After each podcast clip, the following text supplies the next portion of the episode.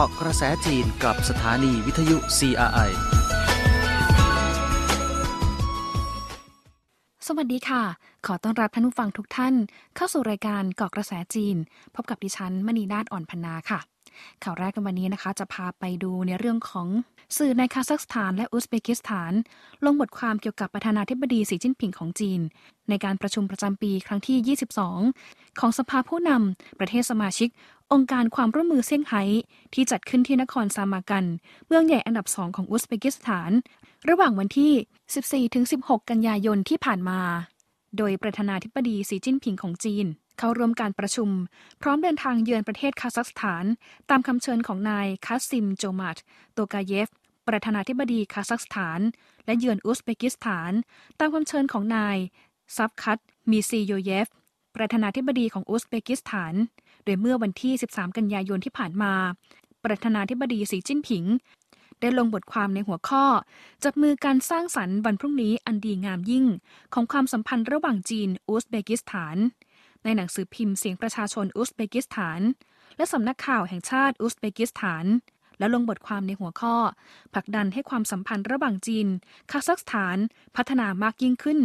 ท่ามกลางการสืบช่วงกิจการในอดีต พร้อมกับบุกเบิกเส้นทางในอนาคต ลงในหนังสือพิมพ์ ทฤษฎีคาซัคสถานด้วย และถ้าย้อนไปดูความร่วมมือของเซี่ยงไฮ้ในการประชุมในครั้งนี้นะคะ ก็จะเห็นถึงแนวทางของการชี้นำการพัฒนาค่ะ ซึ่งองค์การความร่วมมือเซี่ยงไฮ้นั้นก่อตั้งขึ้นที่มหานครเซี่ยงไฮ้ของจีน เมื่อ 15 มิถุนายนปี 2001 นะคะ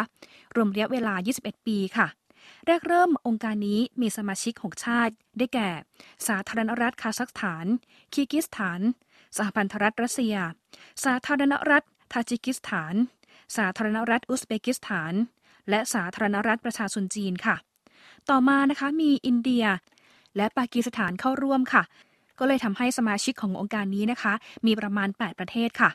นอกจากนี้นะคะก็ยังมีประเทศสังเกตการจำนวน 4 ประเทศ ได้แก่อัฟกานิสถาน เบลารุส อิหร่าน และมองโกเลียค่ะ ตลอดจนประเทศคู่เจรจาอีกหลายประเทศ องค์กรความร่วมมือเซี่ยงไฮ้นั้นเป็นองค์การระหว่างประเทศแรกนะคะ ที่ตั้งชื่อตามเมืองของจีน ปัจจุบันองค์การนี้ก็เป็นพลังสำคัญในการส่งเสริมสันติภาพ และการพัฒนาของโลกค่ะ อีกทั้งยังเป็นพลังสำคัญในการปกป้องความเที่ยงธรรม และยุติธรรมของโลก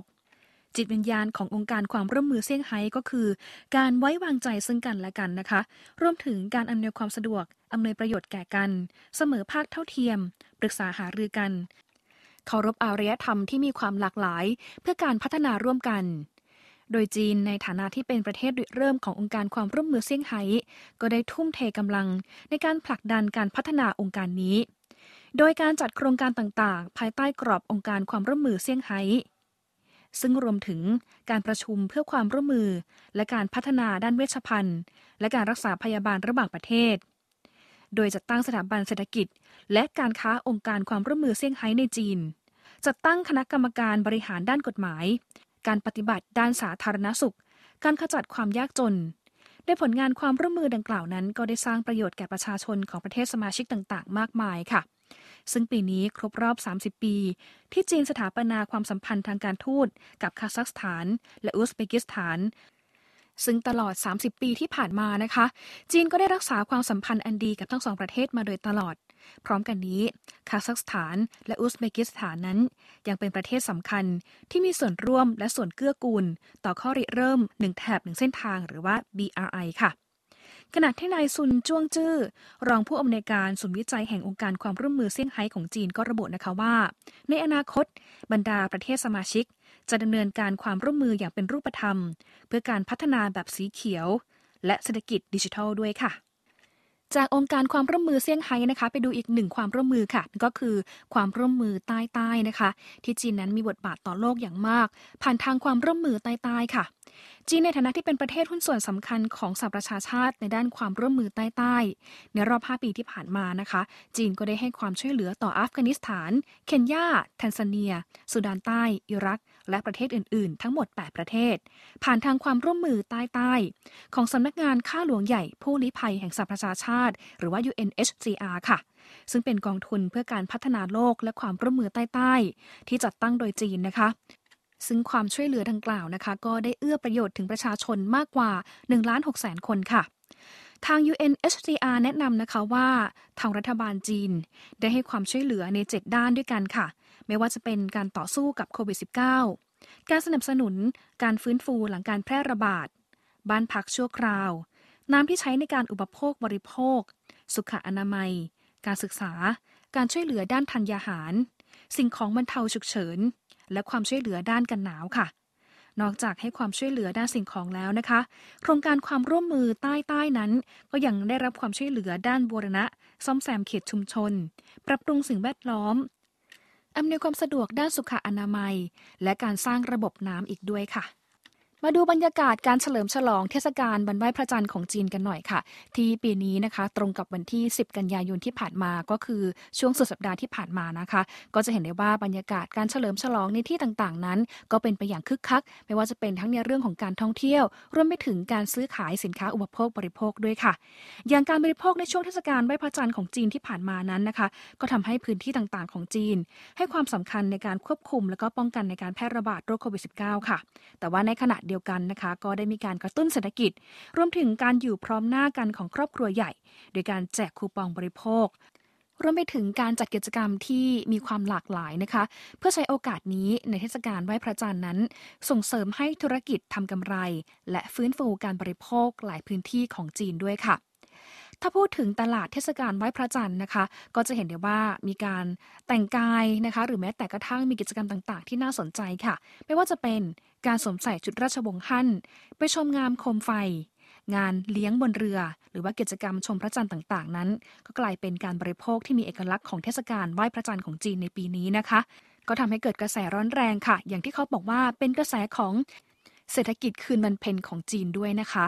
ในช่วงเทศกาลไหว้พระจันทร์ในปีนี้ งานดนตรีในสวน งานคมไฟสองฝากฝั่งแม่น้ำฉินไหว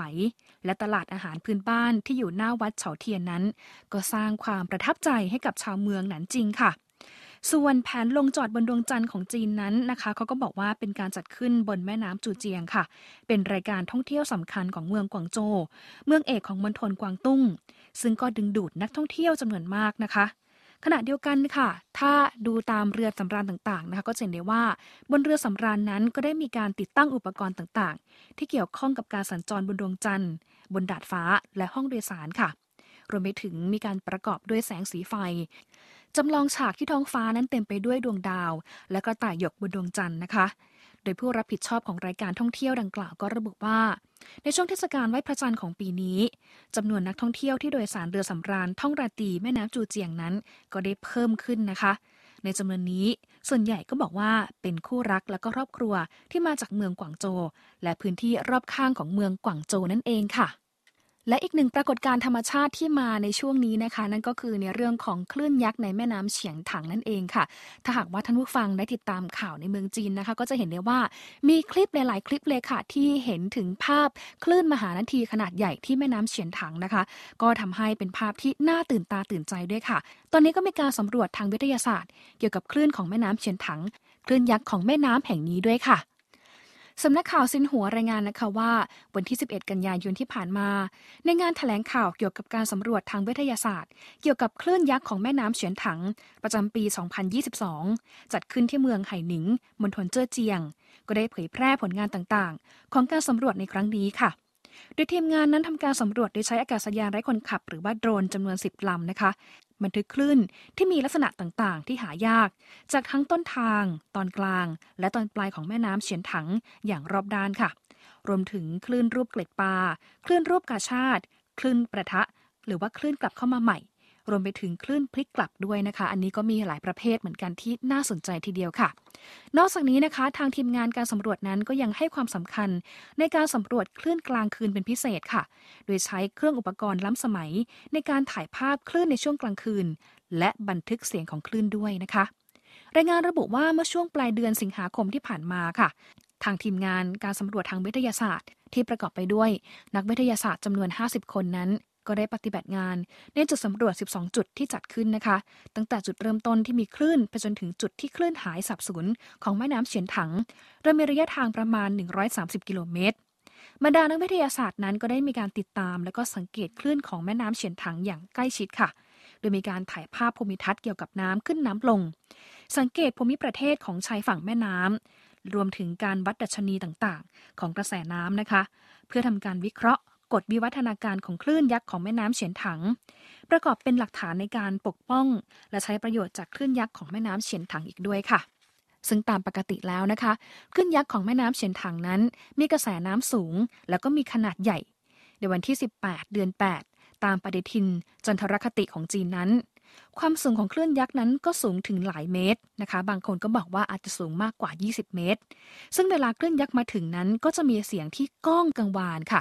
กระแสน้ำนั้นก็จะมีความอลังการใหญ่มหึมารวมถึงกับมีความสง่างาม น่าอัศจรรย์อีกด้วยนะคะ ก็นับเป็นหนึ่งในทัศนียภาพมหัศจรรย์ของโลกอีกด้วยค่ะ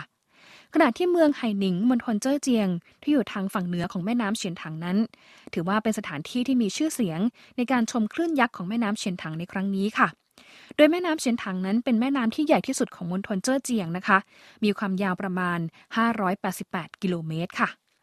จากปรากฏการณ์ทางธรรมชาตินะคะ พาไปดูอีกหนึ่งตำนานค่ะ ตำนานของผู้สืบทอดศิลปะแปรรูปไข่มุกที่เมืองซูโจกันหน่อยนะคะ ถ้าไปดูการแปรรูปนี้นะคะ ก็จะเห็นได้ว่ามีชายคนหนึ่งค่ะ ที่ชื่อว่าคุณจี้ซิ่งหยวน อายุ 62 ปี เป็นผู้สืบทอดศิลปะการแปรรูปไข่มุกที่เมืองซูโจค่ะ คุณจี้นั้นเรียนการค้าไข่มุกกับคุณตาตั้งแต่ที่เขาอายุ 18 ปีนะคะ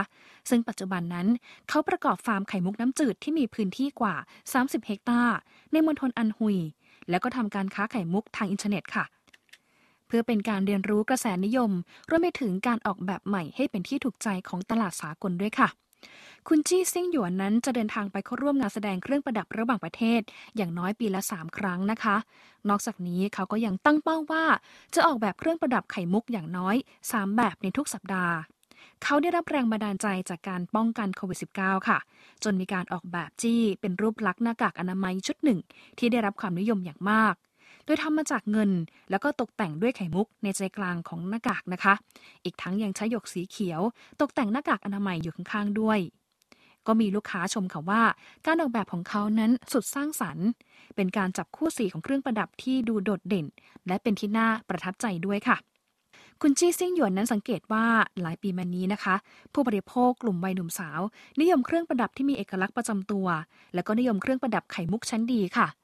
จึงจัดการถ่ายทอดสดออนไลน์นะคะ เพื่อให้ลูกค้าจำนวนมากนั้น สามารถที่จะเข้าถึงเครื่องประดับไข่มุก แล้วก็ถูกอกถูกใจ มีโอกาสเลือกหาได้อย่างสะดวกสบายค่ะ คุณจี้ซิ่งหยวนเนี่ยมีการจัดการเรียนการสอน การจำหน่ายแบบการถ่ายทอดสดด้วยประสบการณ์ของตัวเองด้วยนะคะ โดยการจัดแพลตฟอร์มจำหน่ายแบบการถ่ายทอดสดถึง 6 แพลตฟอร์มด้วยกันค่ะ บางทีแพลตฟอร์มเหล่านี้ก็จะเปิดการถ่ายทอดสดตั้งแต่7โมงเช้ายาวไปจนถึงเที่ยงคืน หรือว่าวันหนึ่งนะคะก็มีการถ่ายทอดสดยาวถึงวันละ 17 ชั่วโมงทีเดียวค่ะ แน่นอนนะคะว่าในจำนวนนี้ก็มีแพลตฟอร์มหนึ่งค่ะ ที่มียอดผู้ติดตามนะคะสูงถึง 4 0 0แสนคนทีเดียวค่ะ จากเรื่องของไข่มุกนะคะ ไปดูอีกหนึ่งตำนานค่ะ เขาบอกว่านี่เป็นตำนานนายแพนด้าแห่งเมืองฝูโจวนะคะ หลังจากที่คุณตาหลี่ฉีจื้ออายุ 70 ปีนะคะ ท่านได้รับสมญานามว่าเป็นนายแพนด้าแห่งเมืองฝูโจค่ะ หลังจากที่นายหลี่นะคะได้มีการเปิดนิทรรศการหมีแพนด้าที่บ้านของเขา ที่ตั้งอยู่ที่ตำบลชังซานที่เมืองฝูโจ เมืองเอกของมณฑลฝูเจียนค่ะ นิทรรศการหมีแพนด้าในครั้งนี้นะคะ ก็มีการจัดแสดงหมีแพนด้าพันพันซึ่งเป็นสัตว์มงคลของกีฬาเอเชียนเกมส์ปักกิ่ง ในปี 1990 ค่ะ เพื่อรำลึกการครบรอบ 5 ปีของการจากไปของพันพันนะคะโดยมีการจัดแสดงประวัติของพันพันนับตั้งแต่ที่มีการได้รับการช่วยชีวิตจากป่าในมณฑลเสฉวน ไปจนถึงการพำนักอยู่ที่สวนสัตว์เมืองฝูโจค่ะ พันๆนะคะเคยไปร่วมฉลองงานราตรีเฉลิมฉลองตรุษจีน หรือว่าการไปเป็นทูตเยือนสหรัฐอเมริกาก็เคยไปมาแล้วค่ะ รวมถึงได้รับการคัดเลือกเป็นสัตว์มงคลในงานกีฬาเอเชียนเกมด้วยนะคะคุณหลี่ฉีจื้อก็ได้ใช้เวลากว่า 30 ปี ในการสะสมของที่ระลึกเกี่ยวกับหมีแพนด้าพันๆ รวมไปถึงสแตมไปรษณียบัตร บัตรโดยสาร เหรียญที่ระลึก เครื่องถ้วย และถุงหีบห่อค่ะ โดยมีสัญลักษณ์ของพันๆ ทำให้บรรดาผู้ชมก็ขนานนามว่า บ้านของนายหลี่นั้น เป็นหอศิลปะวัฒนธรรมหมีแพนด้าทีเดียวค่ะ คุณหลี่บอกว่าถ้าย้อนกลับไปตอนเรียนชั้นประถมศึกษานะคะ ก็มีอยู่ครั้งหนึ่ง คุณแม่ของคุณหลี่นั้นก็ได้ให้แผ่นเหล็กที่มีลวดลายหมีแพนด้าเป็นรางวัลหลังจากที่เขานั้นได้คะแนนในการสอบดีนะคะ แต่ว่าตั้งแต่นั้นเป็นต้นมาค่ะ ก็เลยทำให้คุณหลี่นั้น ก็เริ่มสะสมของที่ระลึกเกี่ยวกับหมีแพนด้านะคะ เขาให้สัมภาษณ์กับทางผู้สื่อข่าวว่า หลายสิบปีที่ผ่านมา เวลาไปไหนมาไหน พอได้พบเห็นสิ่งของที่มีลวดลายหมีแพนด้าที่น่ารัก แล้วก็พอซื้อไหว เขาก็จะซื้อกลับบ้านแล้วก็สะสมเอาไว้ค่ะ นอกจากนี้นะคะในช่วงเวลากว่า 30 ปีที่ผ่านมานั้น เขาก็ยังสมัครเป็นผู้บรรยายของศูนย์วิจัย และแลกเปลี่ยนหมีแพนด้าที่เมืองฝูโจวด้วย โดยเขาก็หวังนะคะว่า การกระทำของเขานั้น จะช่วยให้ผู้คนทั้งหลายสำนึกในการเรียนรู้ และเอาใจใส่ รวมถึงอนุรักษ์หมีแพนด้าได้อีกด้วยค่ะพาไปดูเรื่องราวทางเศรษฐกิจของจีนกันหน่อยนะคะ ที่ตอนนี้จีนก็ระบุว่าเงินหยวนดิจิทัลนั้น ช่วยให้เศรษฐกิจของจีน เติบโตอย่างมีคุณภาพค่ะ สถาบันวิจัยการค้าระหว่างประเทศของสมาคมการค้าเกาหลีใต้ ประกาศรายงานในหัวข้อ ธนาคารกลางประเทศต่างๆ เร่งประกาศใช้เงินตราดิจิทัล ถือเงินหยวนดิจิทัลเป็นศูนย์กลาง โดยวิเคราะห์ผลสำเร็จของจีน ในการผลักดันกระบวนการใช้เงินหยวนดิจิทัล โดยระบุนะคะว่า ในขณะที่มีการใช้อินเทอร์เน็ตอย่างกว้างขวางนั้น วิธีการชำระเงินผ่านมือถือ เช่นผ่านแอป Alipay และ WeChat นั้น พัฒนาอย่างรวดเร็วค่ะ ธนาคารกลางจีนประกาศให้มีการใช้เงินหยวนดิจิทัล เป็นกำลังส่งเสริมใหญ่สุดในบรรดาประเทศใหญ่ ๆ ด้วยนะคะ โดยสำนักข่าวรอยเตอร์สก็รายงานค่ะว่า จีนมีเมืองสาธิตการใช้เงินหยวนดิจิทัลหลายแห่งนะคะ โดยได้ทดลองรูปแบบการส่งเสริมการบริโภค และอุดหนุนวิสาหกิจด้วยเงินหยวนดิจิทัลเป็นผลสำเร็จ เงินหยวนดิจิทัลนั้นได้ใช้ระบบออฟไลน์ที่หลากหลายค่ะ พร้อมยังสามารถใช้เป็นเงินบำนาญ เงินอุดหนุนทางการเงิน และค่าใช้จ่าย ด้านสิ่งอำนวยความสะดวกขั้นพื้นฐานด้วยโดยผลสำรวจเมื่อเดือนมกราคมปี 2021 ของธนาคารเพื่อการชำระหนี้ระหว่างประเทศหรือว่า BIS ก็ปรากฏว่า ธนาคาร 86%นั้น กำลังศึกษาความได้เปรียบกับความเสียเปรียบของเงินตราดิจิทัล 60%กำลังศึกษาทดลองพิสูจน์ ทางแนวคิด 14%เข้าสู่ขั้นตอนการบุกเบิกและการจำลองใช้ จนถึงปลายปี 2021 จุดสาธิตเงินหยวนดิจิทัลนั้นก็มีมากกว่า 8 ล้านกว่าจุดนะคะ บัญชีส่วนบุคคล 260 ล้านบัญชี ยอดการค้ามูลค่า 87,570 ล้านหยวนค่ะ จากจีนนะคะก็มาดูความเคลื่อนไหวในประเทศไทยกันบ้างค่ะ ที่ตอนนี้นะคะ ไทยนั้นก็ได้จัดฟอรัมคลังสมองและสื่อมวลชนไทยค่ะ วันที่ 12 กันยายนที่ผ่านมานะคะก็มีการจัดฟอรัมคลังสมอง และสื่อมวลชนไทย ที่มหาวิทยาลัยธุรกิจบัณฑิตย์ โดยทางผู้ร่วมงานนั้นก็ได้ศึกษา และอภิปรายเกี่ยวกับการบังคับใช้ RCEP การประชุมสุดยอดเอเปกปี 2022 ผลกระทบต่อการพัฒนาเขตเอเชียแปซิฟิกจากโควิด -19 รวมทั้งการสร้างประชาคมที่มีอนาคตร่วมกัน ระหว่างจีนและอาเซียนค่ะ โดยฟอรัมในครั้งนี้นะคะก็มีหัวข้อหลักที่ระบุว่า การพัฒนาและการท้าทายของเขตเอเชียแปซิฟิก ที่ประชุมก็ยังได้ประกาศหนังสือเกี่ยวกับการบุกเบิกและการพัฒนาตามเส้นทางรถไฟจีนลาวไทยนะคะ ซึ่งก็นับเป็นผลการศึกษาล่าสุดของศูนย์วิจัยหนึ่งแถบหนึ่งเส้นทางของไทยและจีนอีกด้วยค่ะ ปิดท้ายกันที่บรรยากาศการเฉลิมฉลองเทศกาลไหว้พระจันทร์ในต่างประเทศกันบ้างนะคะ ที่จัดขึ้นตรงกับวันจันทร์ที่ 15 เดือน 8 ตามปฏิทิน จันทรคติของจีนค่ะ ซึ่งถือเป็นประเพณีที่สืบทอดกันอย่างยาวนาน หลายประเทศในแถบเอเชียด้วยนะคะอย่างที่เกาหลีใต้ค่ะ เฉลิมฉลองเทศกาลชิวซี โดยจะกลับไปบ้านเกิด แล้วก็อยู่พร้อมหน้าพร้อมตากับครอบครัวนะคะจัดพิธีการเส้นไหว้บรรพบุรุษ นอกจากนี้ค่ะ ก็ยังทำขนมไหว้พระจันทร์ที่ทำด้วยข้าวเหนียว รับประทานลูกพลับ และเกานัด ซึ่งเป็นผลไม้ประจำฤดูกาลค่ะ ซึ่งก็คือฤดูใบไม้ร่วงนั่นเองค่ะ ด้วยการตกค่ำวันชิวซีนั้นก็จะไปค้นหากระต่ายบนดวงจันทร์ เพราะเชื่อกันว่าจะพบเห็นกระต่ายกำลังทำขนมไหว้พระจันทร์บนดวงจันทร์อีกด้วยค่ะ ส่วนชาวญี่ปุ่นนะคะก็จะเฉลิมฉลองเทศกาลไหว้พระจันทร์ในวันที่ 15 เดือน 8 ค่ะ นิยมใช้ต้นหญ้าซึ่งเป็นสัญลักษณ์ของการเก็บเกี่ยวอันอุดมสมบูรณ์มาตกแต่งบ้าน นอกจากขนมไหว้พระจันทร์ที่ทำด้วยข้าวเหนียวแล้วนะคะ ก็ยังนิยมรับประทานเกาลัดและก็ฟักทองด้วย ซึ่งเป็นผลผลิตทางการเกษตร ประจำฤดูใบไม้ร่วง ในเทศกาลพบพระจันทร์อีกด้วยค่ะ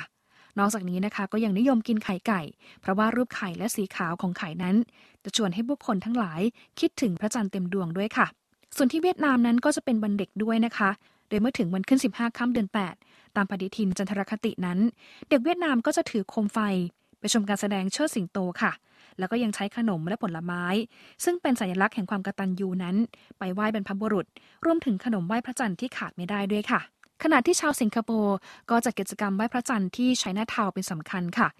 ร้านค้าต่างๆ นั้นก็จะแขวนโคมไฟรูปปลาและก็รูปดวงดาวนะคะ นอกจากนี้ก็จัดงานชมจันทร์ของสิงคโปร์ที่ชายหาดอีกด้วยค่ะ ทั้งหมดนี้คือเกาะกระแสจีนค่ะ พบกันทุกสัปดาห์นะคะ ช่วงนี้ต้องลาท่านผู้ฟังทุกท่านไปก่อนค่ะ ขอบพระคุณและสวัสดีค่ะ